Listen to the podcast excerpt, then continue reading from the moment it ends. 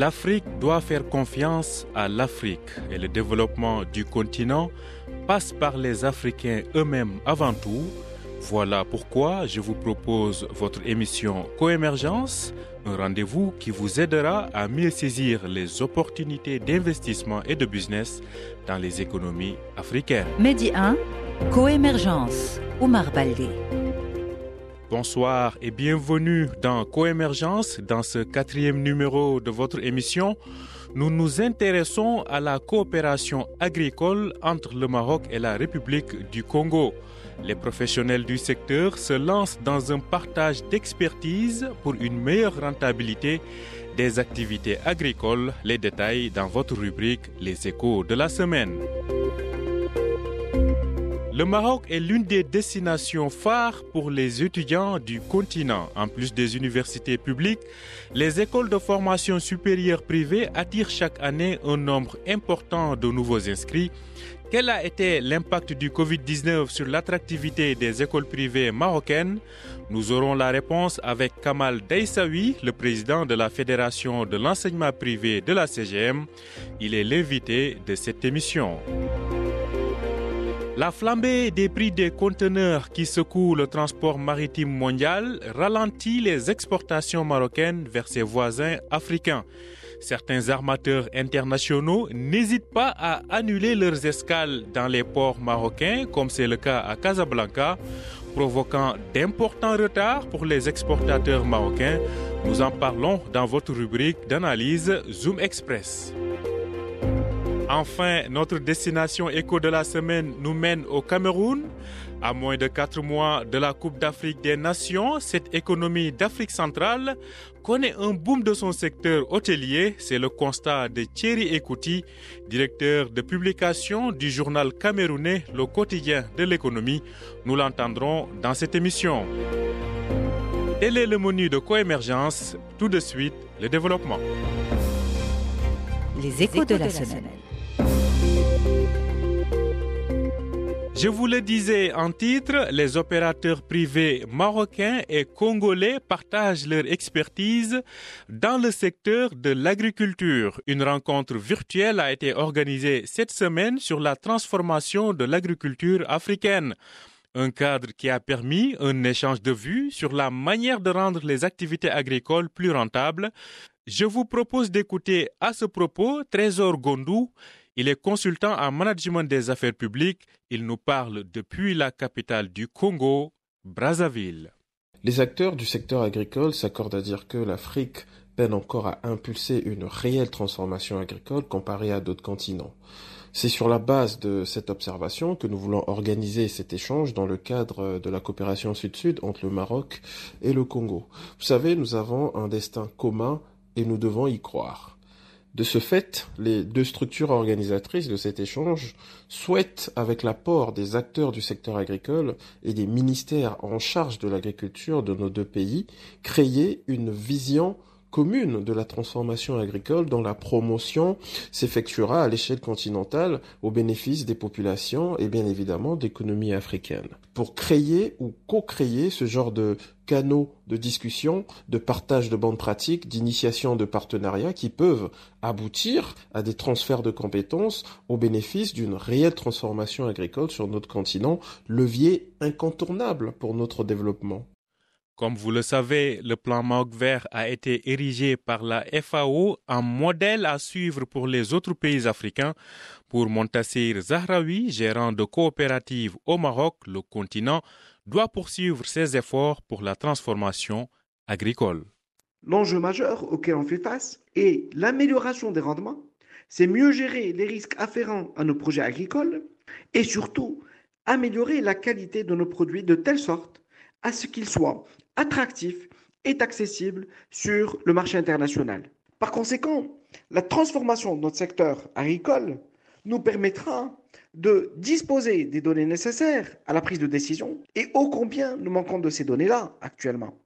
Et nous permettra de réduire nos coûts et mieux piloter nos activités.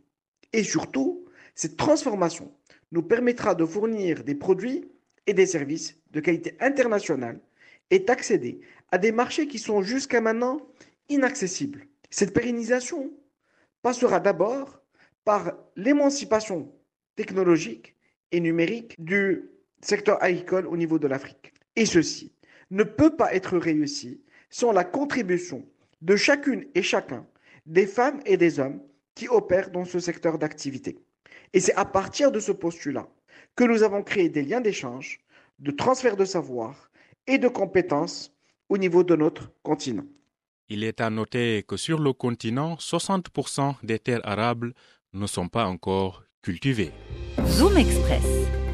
C'est l'une des conséquences de la crise inédite qui secoue le transport maritime mondial. Les grandes compagnies maritimes qui desservent le Maroc commencent à ne plus honorer leurs escales marocaines, notamment le port de Casablanca. Sur place, les produits à destination de plusieurs pays d'Afrique subsaharienne tardent à être embarqués provoquant d'importants retards pour les exportateurs marocains. Écoutons à ce propos les explications de El Mustafa Fakhir, premier vice-président du comité des spécialistes africains en activités maritimes portuaires et logistiques. Malheureusement, le Maroc subit à nouveau une grave crise dans le transport maritime après la hausse vertigineuse des taux de fret maritime avec l'Asie, qui a impacté négativement ses importations de matières premières et en fait flamber les prix de certains produits de base, le Maroc est à nouveau victime de pratiques opportunistes des lignes régulières maritimes étrangères qui nuisent principalement à ses exportations cette fois-ci. En effet, on constate que de plus en plus d'armateurs étrangers ont recours à ce qu'on appelle le blank sailing, qui consiste à annuler les escales de leurs navires dans les ports marocains et qui doivent relier ensuite les ports d'Afrique de l'Ouest.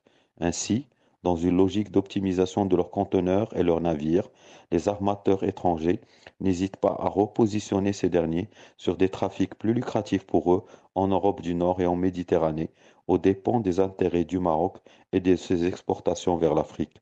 Pour faire face à ce nouveau diktat des armateurs étrangers, le Maroc doit au plus tôt disposer de sa propre flotte stratégique de conteneurs et de navires porte-conteneurs. Il est à noter que depuis la disparition du pavillon national au début des années 2010, le Maroc dépend entièrement des armateurs étrangers pour ses échanges commerciaux par voie maritime, ce qui n'est pas sans conséquence sur les exportations vers les destinations subsahariennes de produits marocains, surtout qu'actuellement le transport terrestre commence à faire peur aux opérateurs économiques avec la recrudescence des attaques contre les transporteurs dans la région sahélienne.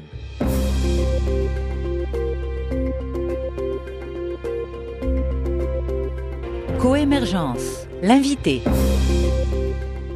Place à présent à l'invité de Coémergence. Il s'agit de Kamal Deissaoui, président de la Fédération de l'enseignement privé de la CGM le patronat marocain. Avec lui, nous allons voir l'impact du Covid sur l'arrivée d'étudiants du continent dans les écoles privées marocaines, sachant que le Maroc est l'une des destinations africaines préférées pour la formation supérieure. Bonsoir Kamal Deissaoui.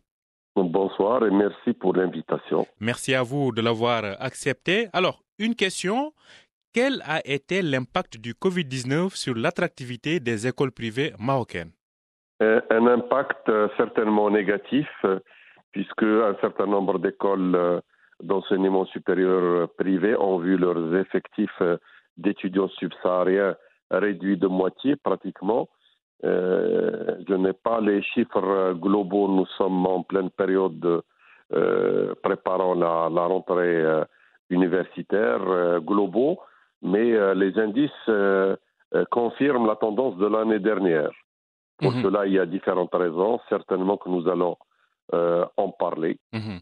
Justement, ces raisons, est-ce euh, l'impossibilité pour ces étudiants d'avoir euh, des autorisations pour venir étudier au Maroc ou bien c'est plutôt pour des raisons de capacité financière tout simplement? Quelles ont été ces raisons-là, Kamal Dessaoui Les deux réunis. D'abord, un impact négatif au niveau sociale euh, pour l'ensemble des pays africains, euh, puisque les parents ont des difficultés financières à vouloir payer les frais de scolarité de leur et de séjour de leur progéniture au niveau du Maroc. Donc nous constatons cet impact social qui a un, impact sur le nombre d'inscriptions et sur le nombre d'étudiants ayant les capacités financières pour étudier au Maroc et un impact pour des raisons sanitaires, je ne dirais pas d'obstacles, de conditions d'entrée dans le territoire marocain, puisque vous n'êtes pas sans savoir qu'il faut faire preuve d'un certain nombre d'éléments pour pouvoir accéder. le Royaume a mis en place un protocole sanitaire que, qui est freinant pour un certain nombre de, de parents et d'étudiants. Mhm. Alors, pour vous, euh, professionnels donc de l'enseignement privé, quel a été l'impact euh, sur vos établissements? Comme je vous ai dit précédemment, euh, un impact euh, très important pour un certain nombre d'établissements qui ont euh, vocation à, recevoir euh, beaucoup d'étudiants qui historiquement ont des relations privilégiées avec l'Afrique et les étudiants euh, sont en nombre dans ces établissements. Euh, dans un certain nombre d'établissements, euh, la réduction est pratiquement de moitié, pratiquement 50% des effectifs d'étudiants subsahariens n'ont pas rejoint ces établissements au titre de l'année dernière. Mmh. la tendance de cette année est pratiquement la même, c'est-à-dire que nous allons rester dans des chiffres en deçà des chiffres euh, habituel. Effectivement. Alors, Kamal Desawi, euh, on a aussi des étudiants qui étaient là, déjà inscrits, mais qui n'ont pas pu euh, continuer leur scolarité, notamment en raison de ces difficultés euh, financières que vous avez évoquées. Euh, quels ont été les arrangements qui ont été trouvés avec les écoles? Les écoles sont très conciliantes à ce niveau-là. à ma connaissance, il y a toujours eu des solutions euh, à l'amiable euh, permettant aux étudiants de continuer leur scolarité euh, en attendant que les parents euh, aient la, possibilité de pouvoir euh. Donc, à ma connaissance, aucun étudiant, pour des raisons financières, n'a été éjecté des établissements. Bon, bien sûr que euh, c'est des solutions ponctuelles qui ne peuvent pas durer et donc, euh, les, les, les, parents sont déterminés à, et, et, les établissements euh, accueillant leurs fils à trouver des solutions qui permettent à leurs, à leurs euh, étudiants de continuer leur scolarité euh, sans problème. Euh, c'est une situation à laquelle il faut trouver des solutions. Mmh. Alors, Kamal Daïsawi, si aujourd'hui on avait à évaluer le pourcentage des étudiants africains ou d'origine subsaharienne dans les écoles marocaines, quel serait ce taux? Bon, ça varie d'un établissement à un autre, mais le, au niveau global, euh, les étudiants subsahariens avoisinent, leur nombre avoisine les 5% des effectifs globaux de l'enseignement supérieur privé au Maroc. Mmh. Une dernière question, c'est aujourd'hui, si vous aviez euh, des, euh, pas des doléances en tout cas, mais quelques attentes de la part du nouveau gouvernement et des autorités pour améliorer la situation d'inscription des étudiants subsahariens au Maroc? Euh, nous comprenons euh, la politique de notre pays, tant au niveau d'octroi de visa, donc euh, c'est notre pays est très soucieux de permettre aux étudiants africains de, venir au Maroc étudier, mais c'est normal dans des zones où il y a quelques soucis de terrorisme que, nos autorités prennent le soin de bien vouloir permettre uniquement aux, étudiants qui satisfont les, l'ensemble des, conditions. Euh, également au niveau sanitaire, nous comprenons la politique de notre pays. Néanmoins, il y a un frein que nous pouvons lever, c'est celui de la nécessité euh, lors de la venue de, la première venue de, de, des étudiants ou de leur venue tout simplement, euh, de pouvoir euh, payer un hôtel accrédité. normalement, ce, ce frein, on peut le lever euh, ces étudiants peuvent euh, trouver des solutions euh, d'hébergement ailleurs que dans des hôtels accrédités. Ça, c'est un frein qui peut être levé et nous demandons au prochain gouvernement de bien vouloir et rapidement euh, le lever. Merci Kamal Daïsawi. Je rappelle que vous êtes le président de la Fédération de l'enseignement privé de la CGM. Merci d'avoir été avec nous dans Coémergence. Merci à vous de m'avoir invité.